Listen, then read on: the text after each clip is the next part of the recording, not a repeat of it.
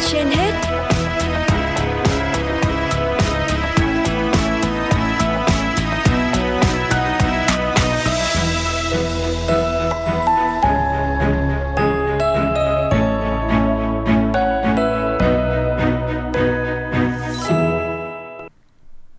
Xin kính chào quý vị thính giả, quý vị đang theo dõi chương trình Sức khỏe trên hết của Đài Phát thanh Truyền hình Hà Nội. Thưa quý vị và các bạn, theo báo cáo của Tổ chức Y tế Thế giới WHO, đại dịch COVID-19 đã có tác động nghiêm trọng đến công tác chẩn đoán và điều trị lao trong những năm vừa qua. Toàn bộ những tiến độ đã đạt được tính đến năm 2019 đã bị chậm lại, đình trệ. Do đó, mục tiêu thanh toán bệnh lao toàn cầu đã bị trạch hướng.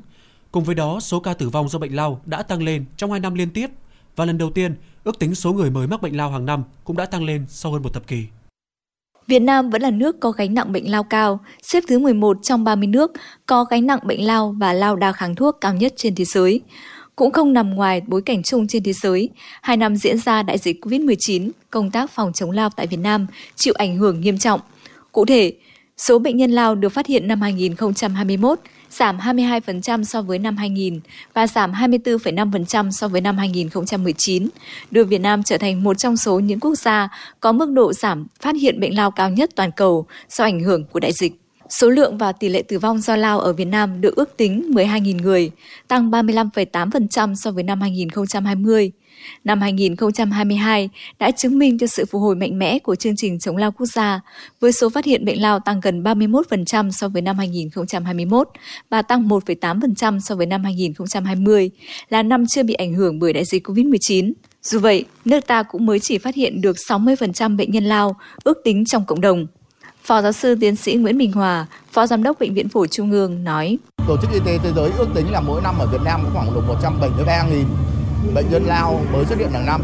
Nhưng mà chúng ta mới phát hiện và đưa vào điều trị và được báo cáo là khoảng độ 103 nghìn. Ờ, còn lại khoảng 20.000 bệnh nhân được phát hiện mà chưa được báo cáo. Nên là còn khoảng độ 50.000 bệnh nhân lao là vẫn còn tồn tại trong cộng đồng vẫn là vẫn là nguồn lây. Thì đấy là một trong khó khăn lớn nhất mà chương trình lao quốc gia cần phải, phải giải quyết.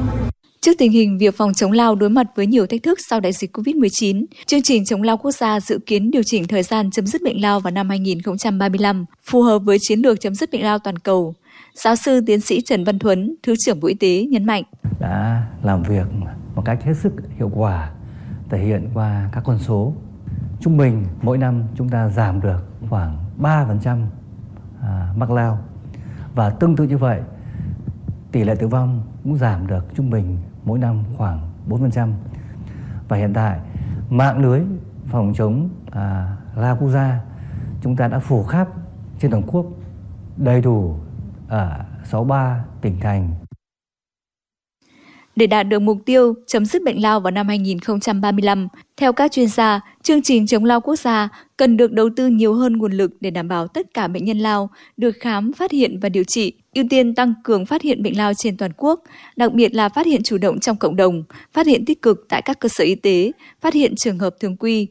Tiếp đến là đảm bảo chất lượng quản lý điều trị, mở rộng hệ thống xét nghiệm nhanh, chính xác để kịp thời phát hiện sớm bệnh nhân mắc lao và ngăn ngừa nguồn lây chúng ta đang phải đối mặt với nguy cơ bệnh lao bùng phát trong cộng đồng. Đây là một trong những nguyên nhân khiến cho chương trình phòng chống lao quốc gia phải đánh giá lại các mục tiêu của chương trình, thực hiện cập nhật kế hoạch chiến lược phòng chống lao quốc gia và đề xuất điều chỉnh lộ trình chấm dứt bệnh lao vào năm 2035.